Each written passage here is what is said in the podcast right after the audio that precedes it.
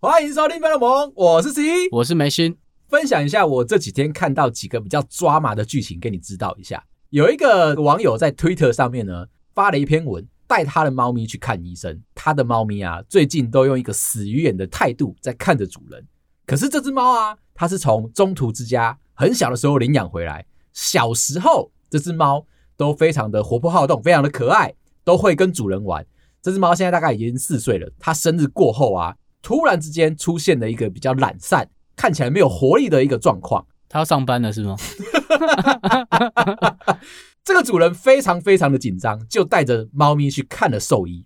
兽医只给了一个答案，它很正常，因为它就是不想睁开眼睛。主人当然很疑惑啊，我的猫平常好好的，怎么会突然之间转了一个大性格？医生就说，你的猫咪单纯就是想要用死鱼眼看着你。答案就是这样子，你不要再问了。这个网友呢，就把这件事情发到推特上面去，所有的朋友都告诉他说，这是正常的行为，因为结婚后也是啊。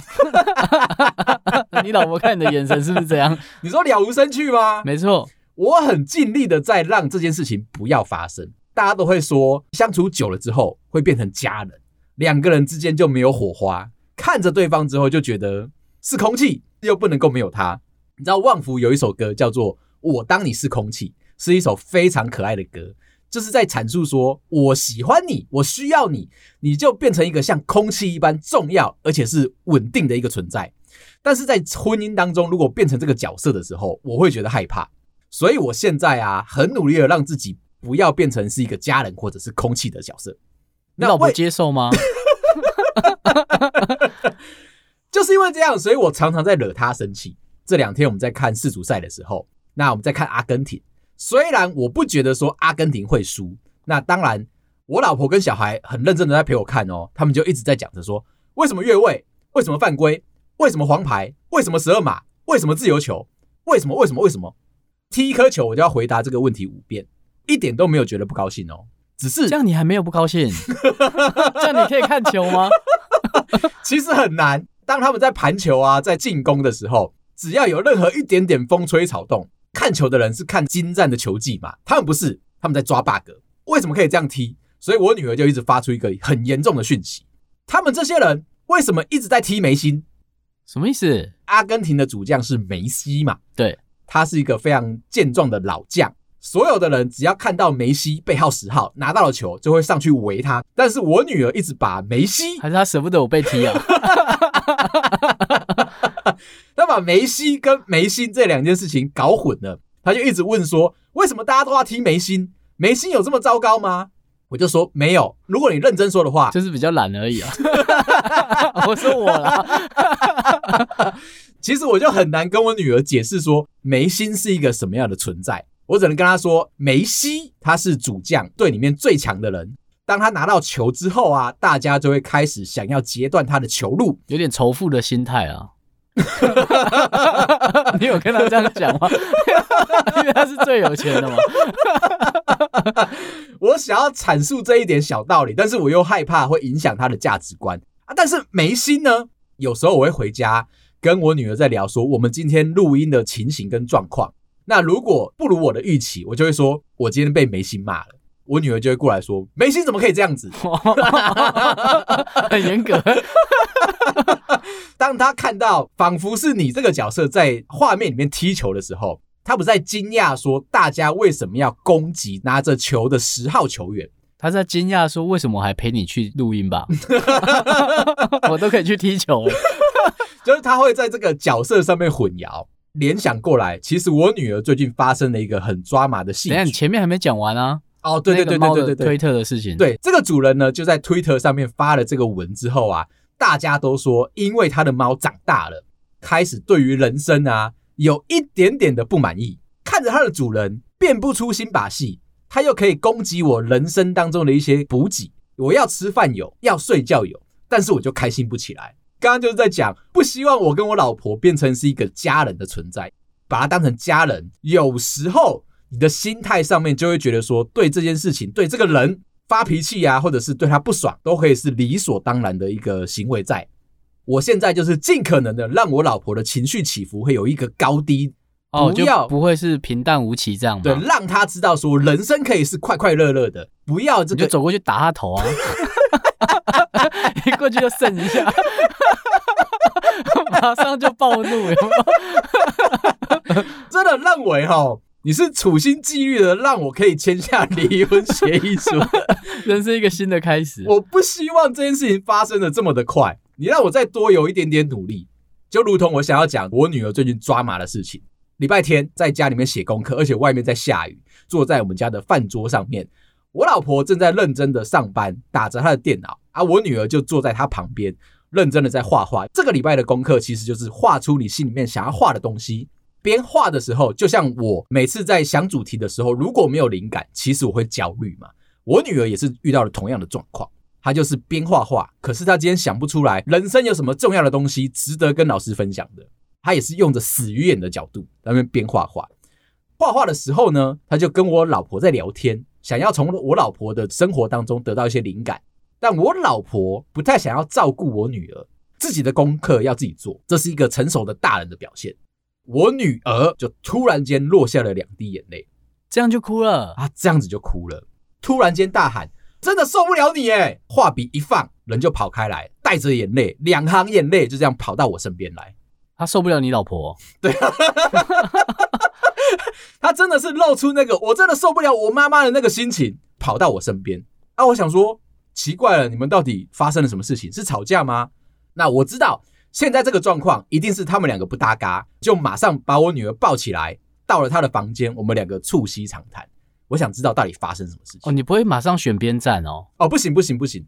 我现在学会一件事情，听两个人吵架，一定都会有两造之间的原因。你要先处理那个情绪起伏非常大的人，这样子他才可以把整个事情阐述的非常的完整以外啊，才可以变成一个主题。对，那你做的是对的。把我女儿带到她的房间，抱着她，问她刚刚到底发生什么事情？为什么你情绪反应这么大？她很小声的告诉我说。在画画的时候很焦虑，对不对？我老婆在旁边打电脑，打字的声音哒哒哒哒哒哒哒哒哒哒，让他非常的不爽。他心里面又有一种被比较的心态。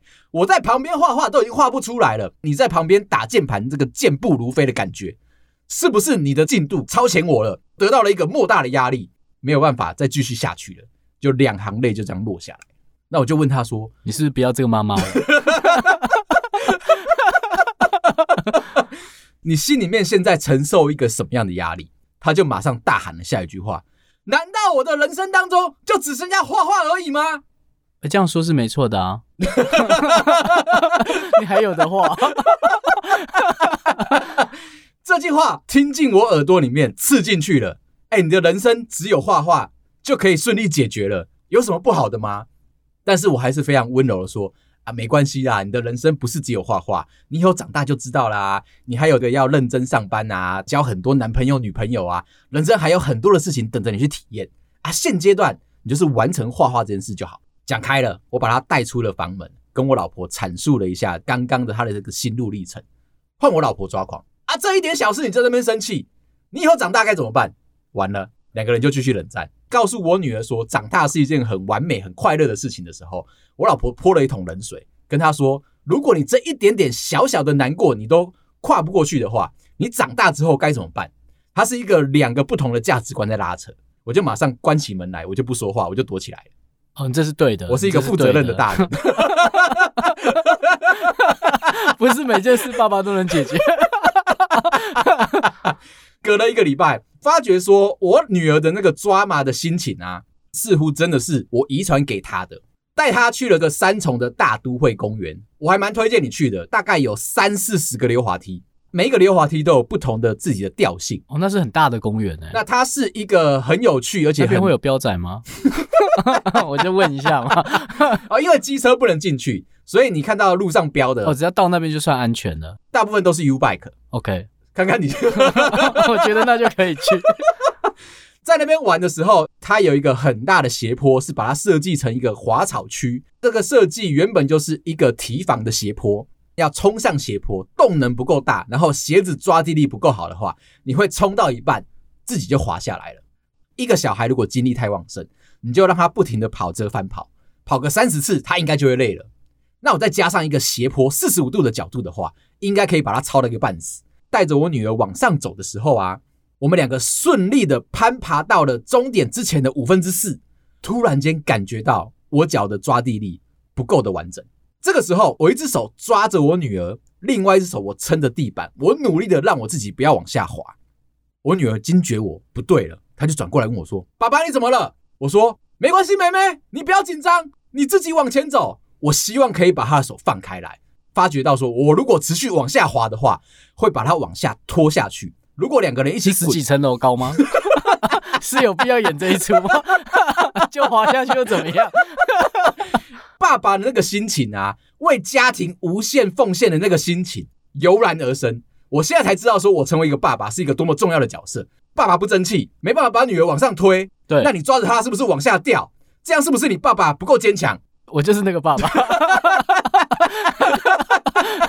爸爸这人到这边了。那我要瞬间脑袋里面换过很多的好莱坞的戏剧，家人或者是你喜欢的人掉到悬崖边，你手伸过去抓住他一把的时候。因为你的手有一点没有力气，手就慢慢松开来了。这个时候，往下坠的那个人会不会大声的告诉你说：“就把手放开，让我可以自己下去就好了。”你还有大把的人生要过。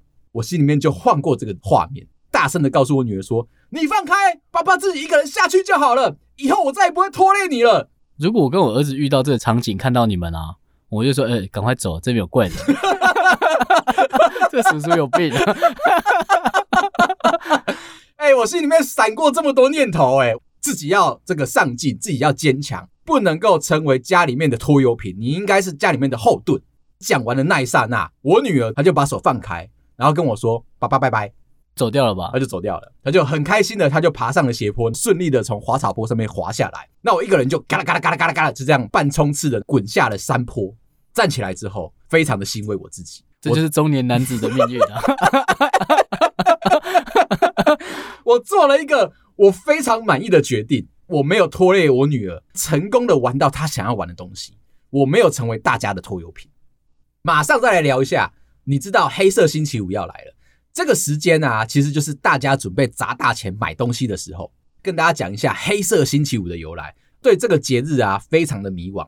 然后我一直把它跟十三号星期五连接在一起，但其实它们是两种不同的东西，而是分开的哦，它是分开来的。黑色星期五啊，在这个古早以前，一个美国的电商特地把它创造出来，当成是一个购物节，就如同最近的这个双十一，也是商人创造出来让你可以花钱的一个节日，特地的定在复活节的最后一个星期五，大部分都是定在十一月的最后一个星期五。其实它就只是创造出来说让你可以花钱的，为了要让你花更多的钱，这个礼拜五经过之后的下个礼拜一呢，定义叫做 Cyber Monday，反正就是卖一些三 C 的东西，持续的让你可以继续花钱。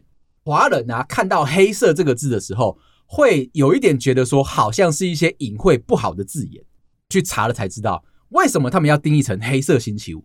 在外国人的商业当中啊，黑色的墨水写下来的字迹，其实是让你可以赚钱的意思。写账本的时候，今天如果是赔钱，会用红色的笔定义说你这一笔账是赔钱的。啊，如果你今天是赚钱的话，你会用黑色的笔去写说你这笔账是赚钱的，很奇妙，对不对？嗯，所以跟个我们华人在想事情的时候是完全不一样，就是希望告诉你说，这个星期五可以赚大钱的话，你的业绩就会整个从红翻成黑色的，你就会赚大钱。延续到下一个话题，美国的股市其实它在涨跌的时候，涨是绿色的，跌是红色的。当初开始在看美股的时候啊，我是完全看不懂的。第一次进到外商嘛，得到了 RSU 股票之后啊，才会认真去看美股的表现。每次我都看到红色，我都觉得心情很开心啊。打开门之后，每个人心情都非常不好，我都觉得很奇怪。台湾来说，股市红色是上涨，绿色是下跌嘛。我一直以为国外的股票跟台湾的其实是一样的，但是他们是相反过来，也是因为文化的关系啊。在美国就是沿用我刚刚那个理论，黑色才是上涨。红色是一个下跌，是一个警讯的状态。美金是绿色的，所以他们就把它定义成说，绿色等于绿灯，等于上涨；红色的话就是警示，所以就是下跌。目前有在跟美国做相同定义的，有这个新加坡跟香港。他们的指数大部分都是绿色是上涨，红色是下跌。但是像日本，是因为最近股市的关系，我们才开始聊吗？要这么深刻的聊吗？其实我在研究黑色星期五，除了在想着说我要怎么样买东西以外啊，这些文化的事情我搞不懂。就好像说要冲洗，对不对？如果你今天觉得说那个日子有一些怪力乱神的话，我要做一些很厉害的好事情。让它变成说是一个不会那么无聊，或者是不会那么痛苦的节日。当初也是这样联想的，但是后来才知道说十三号星期五归十三号星期五。现在的十三号星期五啊，开始没有那么的痛苦。大概在三四十年前，有一款病毒叫做十三号星期五，它呢是一个非常威力强大的东西。有了它，才有防毒软体。所有的防毒软体都是为了要整治这个病毒才出现的。开成公司是因为它吗？真的啊。当初的状况啊，病毒发作的时候会把你电脑的 A 槽锁死，可是现在已经没有 A 槽了。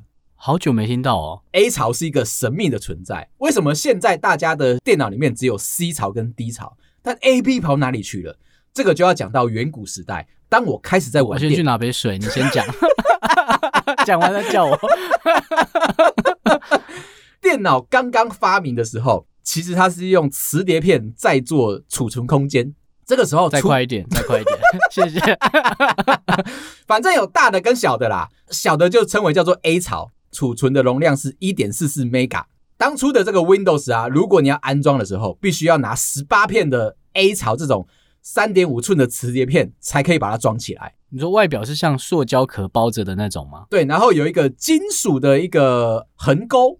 那你可以把它滑动的时候来看到它磁片里面的长相。右边有一个开关，如果你把它锁起来的话，它就是只能读不能写入的一个状态。另外那个比较大片的，我记得是五又四分之一寸的吧，那个就是旁边会有一个小缺口，你要贴胶带把它贴起来，你才能够防止它被写入。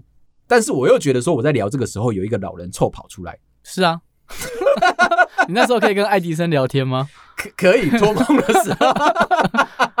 但是我要跟你说哦，目前我们刚刚讲这个三点五的磁片啊，全世界还有一间公司在卖，而且他认为他这个公司还可以再经营四年，在四年这样，还有四年，并不会特别特别的淡化掉这个产业。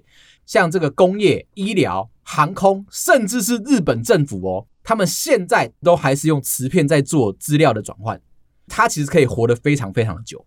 你会发觉到工程师在这里啊，有一个非常厉害的存在。慢慢的把储存空间的容量跟速度加快了，磁片其实就已经消失在我们生活当中。你有没有看过一一部电影《不可能的任务一》？当初汤姆克鲁斯啊从天而降，找到了一台电脑，准备要夺取里面的资料的时候啊，他就是插入了磁碟片，慢慢的把它抠出来。但是它就只有三十秒、一分钟的时间，居然速度可以这么快，你就知道它是这个天生神力。不然你要等它两个小时吗？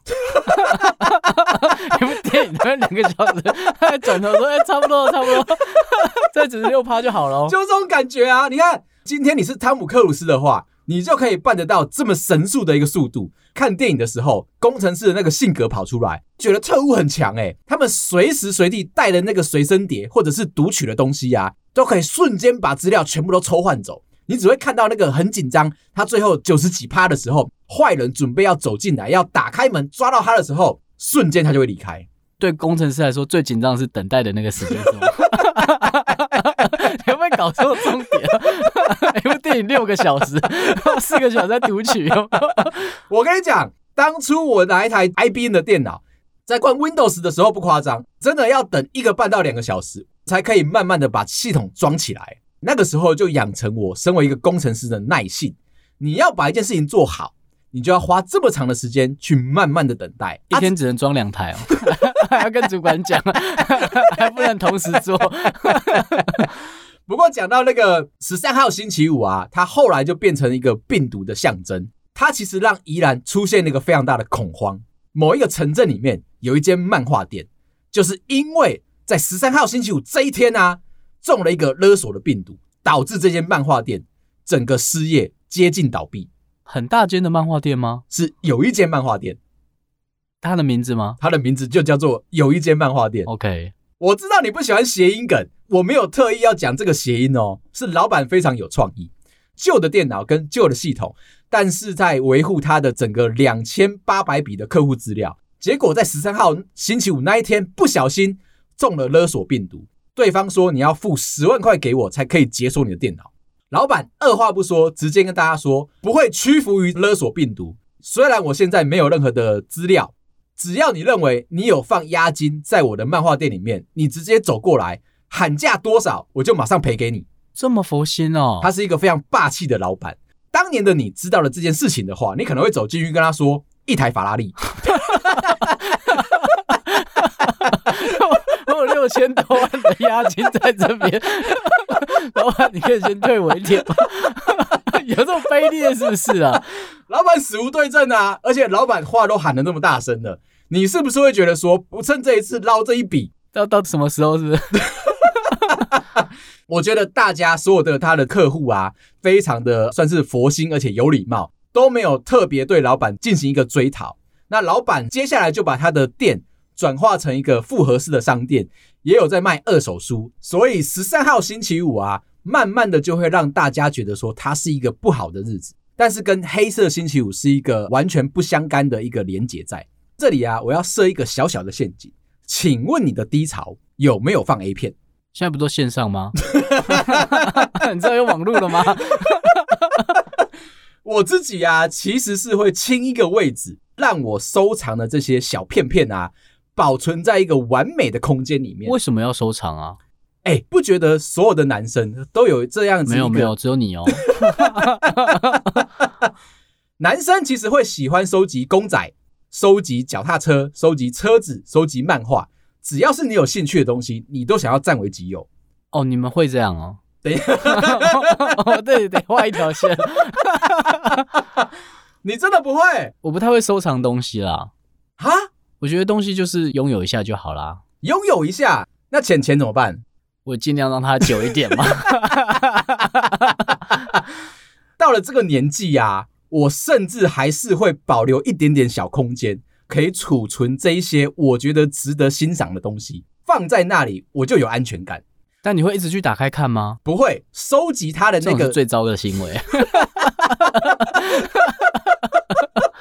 收集它的那个过程，才是你得到保障的那个心情。得到了就不珍惜，就如同你，你老婆，好像会不会下太重？开玩笑的啦，我真的不知道该怎么接话。就如同你今天喜欢收集公仔的话，像是哥吉拉的公仔、七龙珠的公仔，任何你喜欢的公仔，没有能力可以买得到全新的，你是不是就会走到二手商店里面去？不一定会买它，光是个 window shopping，逛那个橱窗，你就觉得得到了一个满足的快乐。讲的是那个过程，会让你觉得说你是有选择的人。当一个男人啊，最害怕你是没有选择的。对，而且像上班的时候，点到你就惨了。没错啊，求职待业当中，突然间拿到了四间公司给你的 offer，你会不会觉得你这个人很值得骄傲？哦，瞬间有自信心，然后你马上就可以拿出来跟大家讲，对不对？但是今天只有一间半给了你 offer，你这个时候你就想说，我是不是先去先给我 offer 的那一间公司，等到另外一间价格出来了，而且更好，我更喜欢。我就马上跳槽，就会上网询问说，这样子一个月内、两个月内突然之间离职，大家会不会觉得说我是一个卑劣的人？会啊，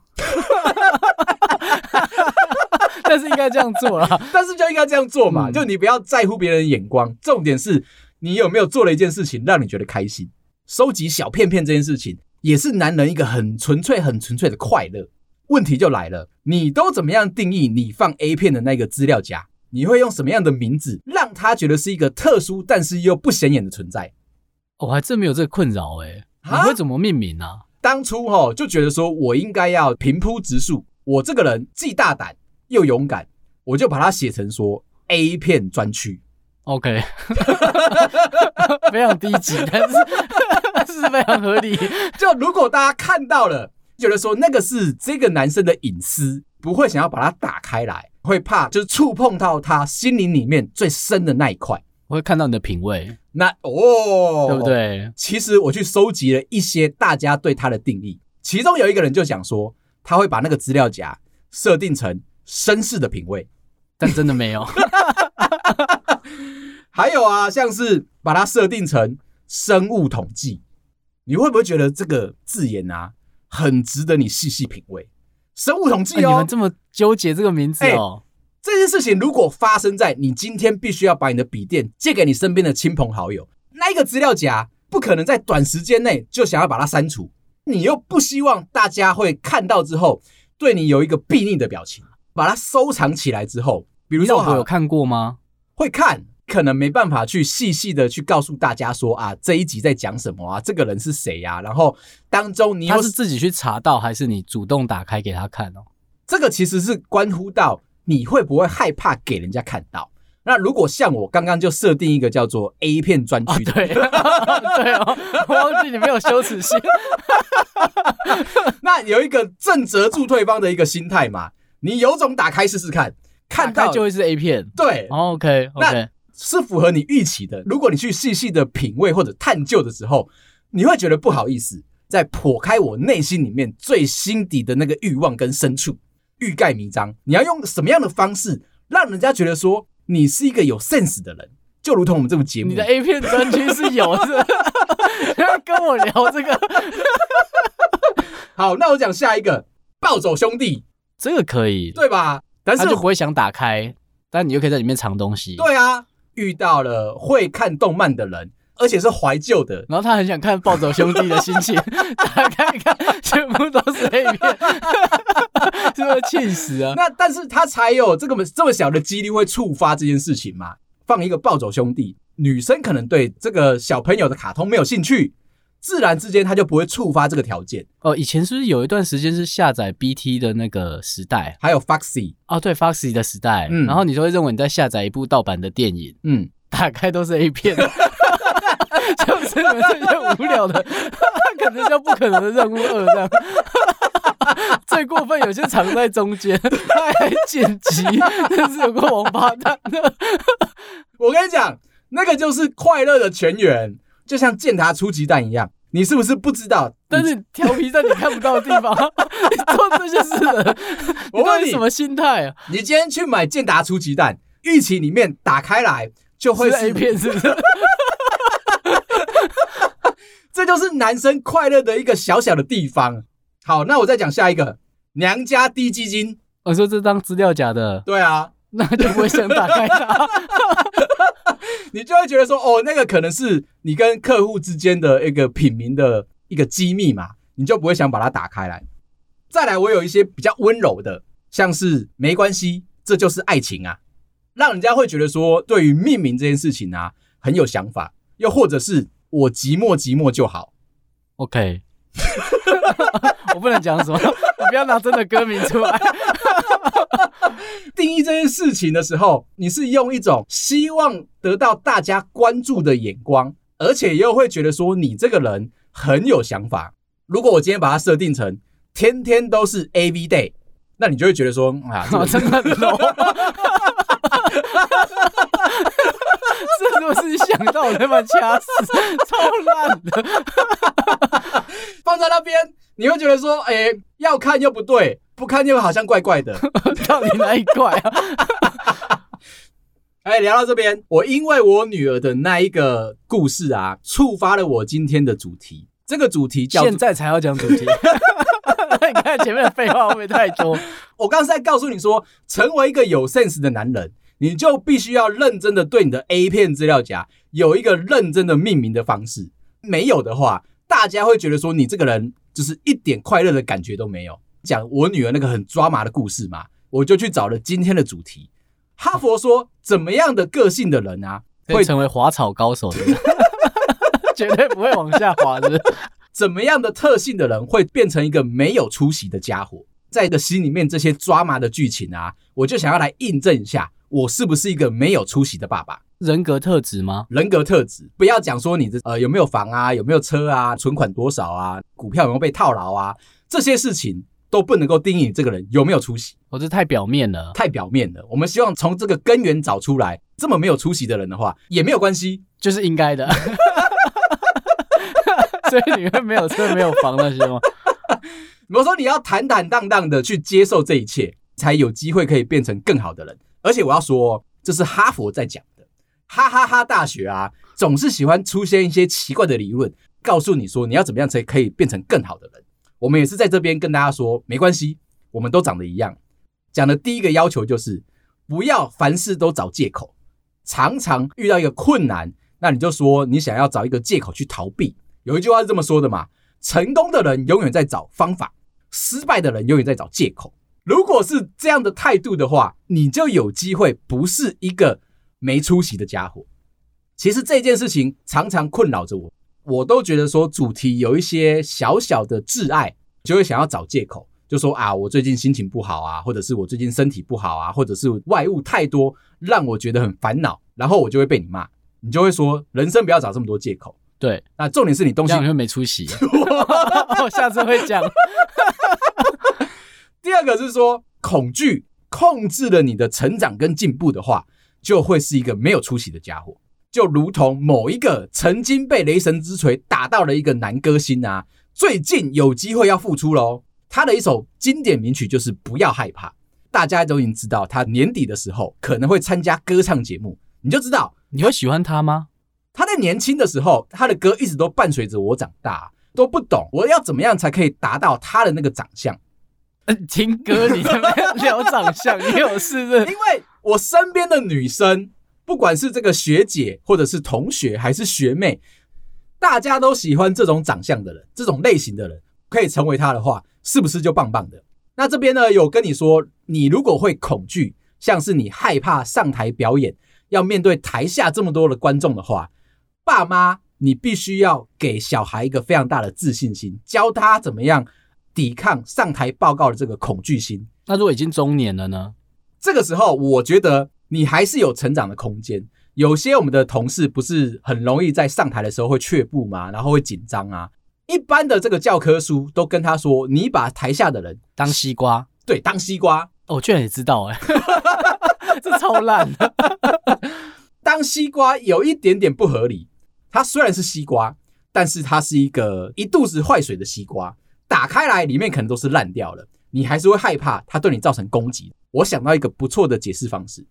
你把台下的人当成是小笼包，OK？我今天看哪里不一样。小笼包嘛，重点的是什么？汤汁。反而它的肉好不好吃，那个皮滑不滑嫩，似乎都不是一个重点。如果一个人心里面，他今天涨到二十五块一颗，我很害怕。我常常去宜兰吃的那两家，如果因为这一次涨价的话，我是不是会买不起？再来一个是犹豫不决。永远找不到最好的答案，机会会在你犹豫的时刻就溜走。挑饮料很犹豫，可以吗？你都会挑什么样的饮料？我就是在犹豫啊。对我来说，饮料是不可以去喝的东西，顶多就是喝无糖的绿茶。那你在挑 A 片的时候呢？哦，这个非常非常的焦虑。我跟你讲，男人刚刚讲的重点，我后悔了，我后悔了。你可以简短的说吗？有选择权的时候，就会对自己很有自信心。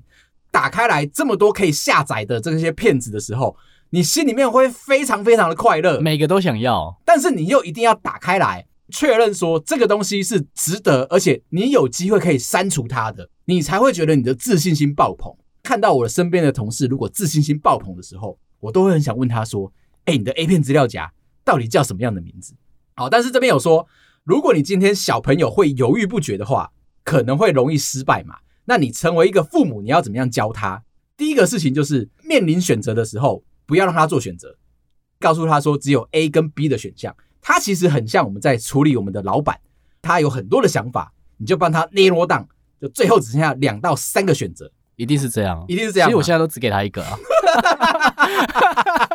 省得麻烦了。没错，再来就是呢，以后就告诉他说，永远的选择就只有这几个。慢慢的，当你的小孩啊，可以去为自己的人生做出选择之后，其实没有犹豫不决这件事情，他就可以慢慢的成为一个有出息的大人。不过现在已经到我们要回家看球的时间，剩下的那些没有出息的特征啊，我下次再跟大家讲。啊，今天就先聊到这边。如果大家喜欢我们的话，麻烦到各大收听平台帮我们五星点赞、订阅、留言加分享，感谢大家，拜拜，拜喽。